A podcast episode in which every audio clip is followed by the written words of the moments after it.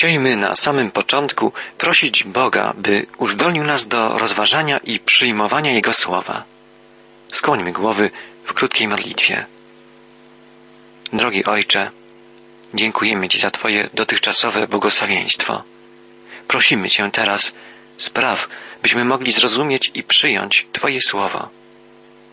Wiemy, że nie jesteśmy do tego zdolni sami z siebie, ale ufamy, że Ty otworzysz nasze umysły i serca. Prosimy Cię o to w imieniu naszego Zbawiciela, Jezusa Chrystusa. Amen. Przypomnijmy, że cztery poprzednie księgi należące do pięcioksięgu mojżeszowego, o których już mówiliśmy, to Księga Rodzaju, Księga Wyjścia, Księga Kapłańska i Księga Liczb, czyli pierwsza, druga, trzecia i czwarta Księga Mojżeszowa. Rozważaliśmy już wspólnie treść tych czterech pierwszych ksiąg Biblii, a teraz otwiera się przed nami piąta, równie, a może nawet najbardziej interesująca i bogata księga. Piąta księga Mojżeszowa, księga powtórzonego prawa. Nazwa tej księgi nie powinna prowadzić nas do wniosku, że jest w niej zawarte powtórzenie prawa sformułowanego już wcześniej, w czasie przekazania Mojżeszowi Bożych przykazań na górze Synaj. Nie znajdziemy tu powtórzenia, ale nowy obraz prawa, które Bóg pragnął przekazać swemu ludowi. Duch Boży na nowo rysuje przed naszymi oczyma to, czego Bóg oczekuje od nas, czego pragnie, co chciałby w życiu człowieka, w życiu każdego z nas zobaczyć. Księga Powtórzonego Prawa ujmuje całość obowiązków człowieka w stosunku do Boga i bliźniego. Zajmuje doniosłe miejsce w historii zbawienia. Gdybyśmy próbowali jak najzwięźlej określić temat tej księgi, moglibyśmy ująć jej tematykę w dwa słowa miłość i posłuszeństwo. Być może spotykaliśmy się z opinią wyrażaną przez wielu ludzi znających Biblię powierzchownie, że Bóg objawił się nam w Starym Testamencie jako Bóg surowy, Bóg karzący, Bóg prawa, Bóg nakazów i obowiązków. A dopiero w Nowym Przymierzu, w Nowym Testamencie ukazał nam siebie jako miłującego Ojca. Nie jest to prawda. Zobaczymy, mam nadzieję, że bardzo wyraźnie podczas naszych wspólnych rozważań, że tutaj na początku Biblii, w pięcioksięgu mojżeszowym, Bóg objawia się nam już jako kochający Ojciec. Tę świadomość, że relacja pomiędzy człowiekiem a Bogiem powinna być bliska i serdeczna, tak jak pomiędzy Ojcem i Synem, Stwórca chciał ukształtować w sercu swego ludu od samego początku. Oczywiście przyjście na ziemię Bożego Syna, Jezusa Chrystusa, było najbardziej dobitnym i potężnym dowodem Bożej miłości. Ale to, że wcześniej nie została ta miłość przez wielu rozpoznana i przyjęta, było spowodowane zatwardziałością ludzkiego serca, a nie surowością Boga. Słowo miłość pojawia się w Księdze Powtórzonego Prawa dwadzieścia dwa razy.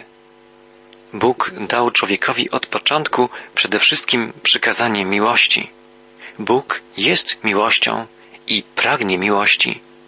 Nie chodzi tu o miłość emocjonalną, uczuciową. Nie tylko. Chodzi o miłość praktyczną, przejawiającą się w wiernym służeniu Bogu, w zachowywaniu Jego przykazań, jednym słowem, tym, co mędrcy nazywali bojaźnią Bożą. Bóg miłuje nas w sposób jak najbardziej praktyczny, rzeczywisty, prawdziwy. Jego miłość przejawia się w całym Jego działaniu i nasza miłość ma być podobna. Powinniśmy kochać Boga ponad wszystko i powinno się to manifestować w naszym życiu, w naszym postępowaniu, w naszych słowach i w naszych myślach.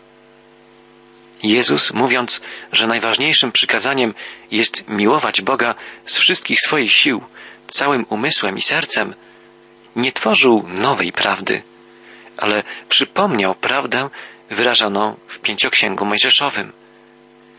To ludzkie serce musi się zmienić, a nie Boże przykazania. Jezus mówił o nowym przykazaniu, bo ukazał na nowo Bożą wolę, Boże oczekiwania. Serce człowieka musi doznać odnowienia, musi stać się nowym stworzeniem. Może stać się takim jedynie, gdy przyjmie Boże przykazania, gdy otworzy się na miłość Boga. Jezus powiedział, jeśli mnie miłujecie, przestrzegajcie moich przykazań. A później ukochany uczeń Jezusa, Jan, napisał, na tym polega miłość do Boga, że się przestrzega Jego przykazań. Jest to prawda bardzo głęboko wyrażona tutaj w piątej księdze Mojżeszowej. Oznacza ona, że Boże przykazania, Boże prawo jest dobre. Ewangelia nie znosi tego prawa, bo nie stoi z nim w sprzeczności. Ewangelia jest wypełnieniem tego prawa. Bóg nie zbawia nas na podstawie prawa, lecz na podstawie łaski, ale to nie znaczy, że prawo Boże jest złe. Nie, zło tkwi w naszym sercu, w Tobie i we mnie. Boże prawo nam to ukazuje. I z powodu zła, które zagościło w naszym sercu, Bóg musi ratować nas poprzez swoją łaskę. Dlatego musiał przyjść na ziemię Boży Syn, żeby zapłacić cenę za nasze nieposłuszeństwo, żeby zgładzić zło, zgładzić nasz grzech. Bóg zawsze od chwili upadku Adama i Ewy musiał walczyć z naszym grzechem. Nasz Ojciec pragnie wyratować nas ze stanu potępienia i pragnie tego w stosunku do każdego pokolenia. Pragnął tego dla swego ludu tamtych czasów, na przestrzeni całej historii człowieka. Księga powtórzonego prawa została dana nowemu pokoleniu Izraela, pokoleniu, które stanęło na wschodnim brzegu Jordanu. Od wkroczenia do ziemi obiecanej dzieliło ich bardzo niewiele, jedynie szerokość rzeki i czas jednego miesiąca. Ludzie ci, jak pamiętamy z lektury czwartej księgi Mojżeszowej, dotarli nad Jordan po wielu latach doświadczeń, po wielu latach tułaczki spowodowanej nieposłuszeństwem. Pokolenie, które opuściło Egipt, wyprowadzone z niewoli przez Pana, już nie żyje. Ich kości legły na pustyni, ponieważ wiele razy szemrali i buntowali się przeciw Bogu. Nie wierzyli Bogu, a niewiara jest największym grzechem. Nowe pokolenie Izraela nie pamięta już przeżyć z góry Synaj Ci, którzy byli wtedy dziećmi, teraz po kilkudziesięciu latach są już dorośli. Bóg na nowo rysuje im obraz swojej woli, swego prawa, bogatszy o doświadczenia czterdziestu lat wędrówki po pustyni. W nowym pokoleniu Izraela pojawiły się problemy, których Boże prawo nie ujmowało w sposób szczegółowy. Poza tym, w ogóle całe prawo Boże zostało w dużym stopniu zapomniane mimo że Bóg nakazał, żeby Jego przykazań uczono dzieci od najwcześniejszych lat. Kiedy jednak dorośli nie przestrzegają Bożych przykazań i nie żyją zgodnie z nimi, trudno oczekiwać, że będą uczyć tych przykazań swoje dzieci. Był to jeden z największych problemów Izraela i jest to jeden z największych problemów dnia dzisiejszego. I nasze społeczeństwo żyje w ogromnej większości w niezgodzie z Bożymi przykazaniami i nie uczy Bożego prawa swoich dzieci, wnuków, następnych pokoleń. W tym zadaniu zawodzi także Kościół i szkoła, ale przede wszystkim zawodzimy my wszyscy, my, rodzice, dziadkowie, rodzina. Poselstwo piątej księgi Mojżeszowej, księgi powtórzonego prawa, Dlatego jest tak aktualne i tak ważne również i dla nas dzisiaj. Na początku Księgi Powtórzonego Prawa znajdujemy pierwszą mowę Mojżesza. Mojżesz pragnie przekazać nowemu pokoleniu ostateczne instrukcje Pana przed wejściem do ziemi obiecanej. Mojżesz wkrótce umrze. Zanim przekaże przywództwo Jozuemu, przekaże ludowi jeszcze raz Boże prawo dotyczące ludu i ziemi, w której posiadanie wkrótce synowie Izraela wejdą. W pierwszym wierszu piątej księgi Mojżeszowej czytamy Tymi słowami przemawiał Mojżesz do całego Izraela za Jordanem na pustyni w Arabii naprzeciw Suf między Paran, Tofel, Laban, Haserot i Di Zahab. pewien misjonarz, stojąc w tym właśnie rejonie, po wschodniej stronie Jordanu, na górze Nebo, robił zdjęcia ziemi, którą Bóg przyrzekł Izraelowi. Obecnie jest to kraina pustynna. Widać stamtąd Jerozolimę. W czasie, gdy na tę ziemię patrzył Mojżesz, była ona żyzna i pokryta zielenią. Wskutek złego gospodarowania ziemią i nieprzestrzegania Bożych poleceń odnośnie zachowywania lat szabatowych i innych przykazań, ziemia ta stała się pustynią, a Izrael został z niej wypędzony. W drugim wierszu pierwszego rozdziału Księgi Powtórzonego Prawa czytamy Jedenaście dni drogi jest przez góry Seir z Chorebu do Kadesz Barnea. Góry Seir to pasmo górskie w Edomie. Góra Synaj znajduje się w Chorebie. Z Chorebu do Kadesz Barnea, które było tym punktem, w którym miał się zebrać Izrael przed wkroczeniem do ziemi obiecanej, było jedenaście dni drogi. Izraelowi wędrówka ta zajęła jednak trzydzieści osiem lat. Co było tego powodem? Niewiara, nieposłuszeństwo. Marsz ludu Bożego zamienił się w tułaczkę. Izraelici stali się obcymi i błądzącymi po pustyni, którą mieli przejść szybko i sprawnie, prowadzeni przez samego Pana. Ponieważ byli ociężali i powolni w przyjmowaniu Bożego przewodnictwa, również szli powoli i ociężale. I my jesteśmy ociężali, gdy chodzi o przyjmowanie Bożej woli i kroczenie za Nim zgodnie z Jego przykazaniami, zgodnie z Bożym Słowem. Dlatego i nasze życie przypomina nieraz pustynię, po której błądzimy. W czterdziestym roku, jedenastym miesiącu, w pierwszym dniu miesiąca, powiedział Mojżesz Izraelitom wszystko, co mu Pan dla nich zlecił. Czytamy w trzecim wierszu Księgi Powtórzonego Prawa.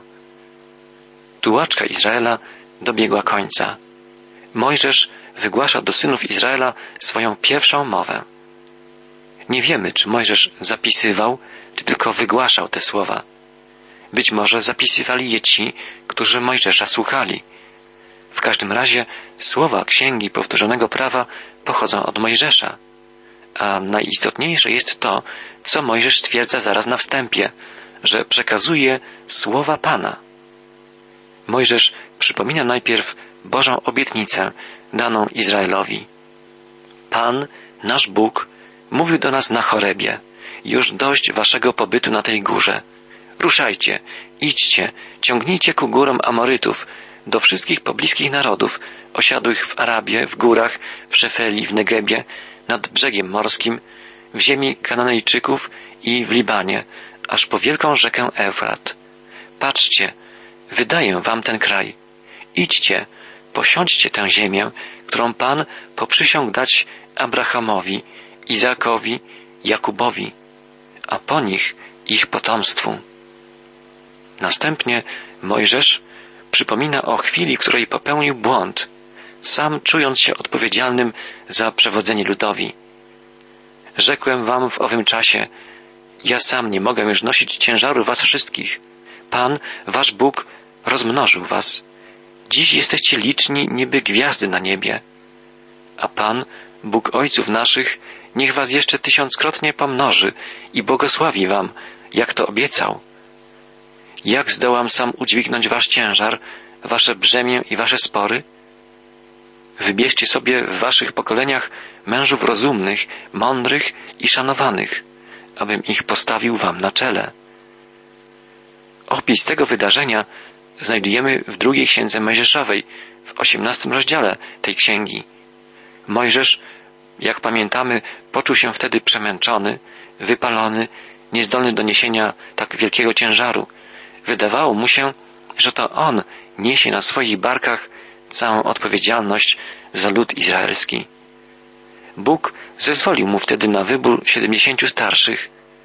Tak narodził się późniejszy Sanhedryn, Rada Najwyższa, która wiele lat później skazała na śmierć Jezusa. Przemęczony Mojżesz stracił z pola widzenia fakt, że to Bóg niesie cały ciężar odpowiedzialności za swój lud. Mojżesz był wybranym przez Pana i namaszczonym przez Niego przywódcą. Nie potrzebował rady starszych, która miałaby mu pomagać w przewodzeniu ludowi. Mojżesz popełnił błąd i ten błąd teraz wyznaje. Bardzo niewielu ludzi jest zdolnych do przyznania się do błędu. Mojżesz to czyni. Nie bez powodu został nazwany najskromniejszym, najpokorniejszym człowiekiem na ziemi. Mojżesz przyznaje, że pomysł powołania Rady Starszych był z pozoru bardzo dobry, ale nie sprawdził się, spowodował wiele problemów. Pamiętamy, jak wiele konfliktów, jak wiele buntów przeciwko Mojżeszowi i przeciwko Bogu miało miejsce na pustyni. Rada Starszych ani im nie zapobiegła, ani nie pomogła Mojżeszowi w ich przezwyciężaniu. Nie, gdyby powołanie Rady było Bożym pomysłem, z pewnością okazałaby się ona bardziej użyteczna. Takie błędy jak ten, który miał miejsce za czasów Mojżesza, zdarzają się i dzisiaj. Jedną z najbardziej tragicznych rzeczy, paraliżujących życie i rozwój Kościoła, jest to, że często rodzą się konflikty pomiędzy księżmi czy pastorami, a radami parafialnymi czy zborowymi.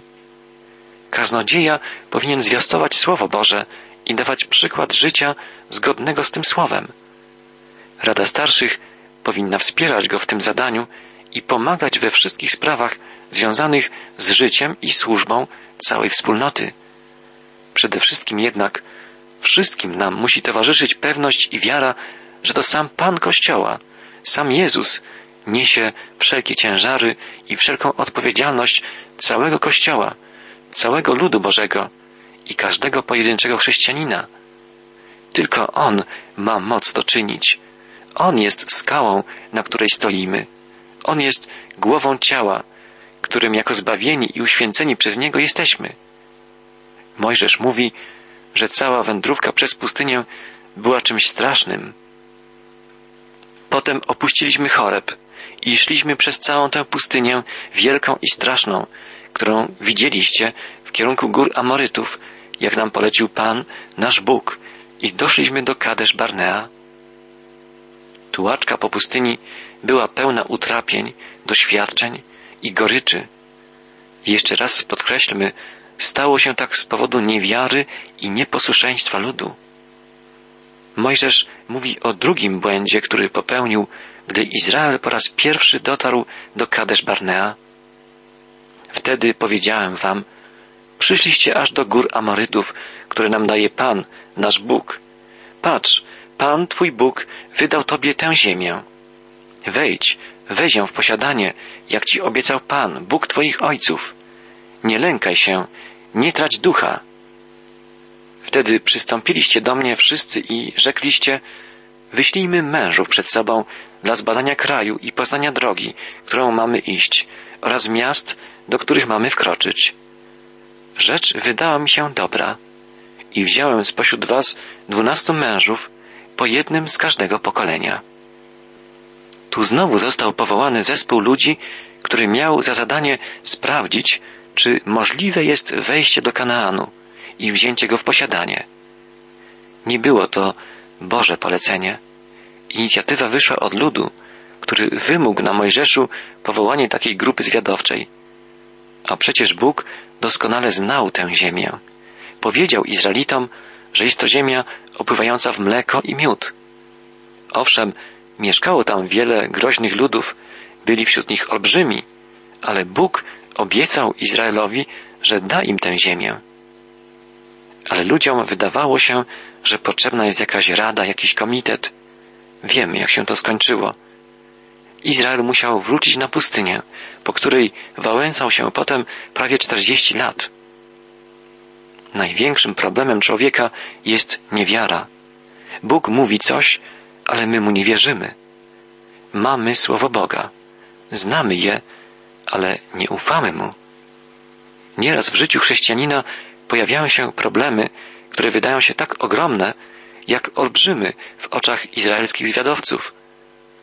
Żyjemy w świecie zamieszkałym przez olbrzymy, ale znamy Boga, który jest ponad wszystko. Nie zachowujmy się tak, jak lud Izraela w Kadesz. Mojżesz przypomina im, nie chcieliście iść i wzgardziliście nakazem Pana, waszego Boga. I dalej Mojżesz mówi ku przestrodze nowemu pokoleniu Izraela o karze, jaka spotkała ich ojców, gdy nie zaufali Bogu i nie uwierzyli, że Bóg pokona wszystkich ich wrogów, łącznie z olbrzymami. Gdy usłyszał Pan głos mów waszych, rozgniewał się i przysiągł, mówiąc, ani jeden człowiek z tego przewrotnego pokolenia nie ujrzy pięknej krainy, którą poprzysiągłem dać przodkom waszym, z wyjątkiem Kaleba, syna Jefunnego. On ją zobaczy. Jemu i jego synom dam ten kraj, po którym on chodził, gdyż on okazał pełne posłuszeństwo wobec Pana. Przez was i na mnie rozgniewał się Pan, mówi dalej Mojżesz. Mówiąc tak, i ty tam nie wejdziesz. Jozue, syn Nuna, który ci służy, on tam wejdzie. Jemu dodaj odwagi, gdyż on wprowadzi Izraela w posiadanie tej ziemi. Z poprzedniego pokolenia tylko Kaleb i Jozue, którzy byli jedynymi zwiadowcami, którzy zaufali Bogu, wierzyli w Jego moc, ocaleli i wejdą do ziemi obiecanej. Wszyscy powinniśmy być podobni do Kaleba i Jozue. Powinniśmy ufać Bogu, wierzyć, że gdy On coś powie, tak się stanie. Powinniśmy też, tak jak oni, mówić innym o swojej wierze i zachęcać ich do okazania Bogu posłuszeństwa, do działania zgodnego z Bożą wolą. Sami musimy być jednak przykładem takiego właśnie działania. Kluczem do takiej postawy, do takiego życia i służby jest wiara. Gdy wierzymy Bogu, gdy z zaufaniem kroczymy za Nim, wejdziemy do Jego Królestwa i wskażemy drogę innym.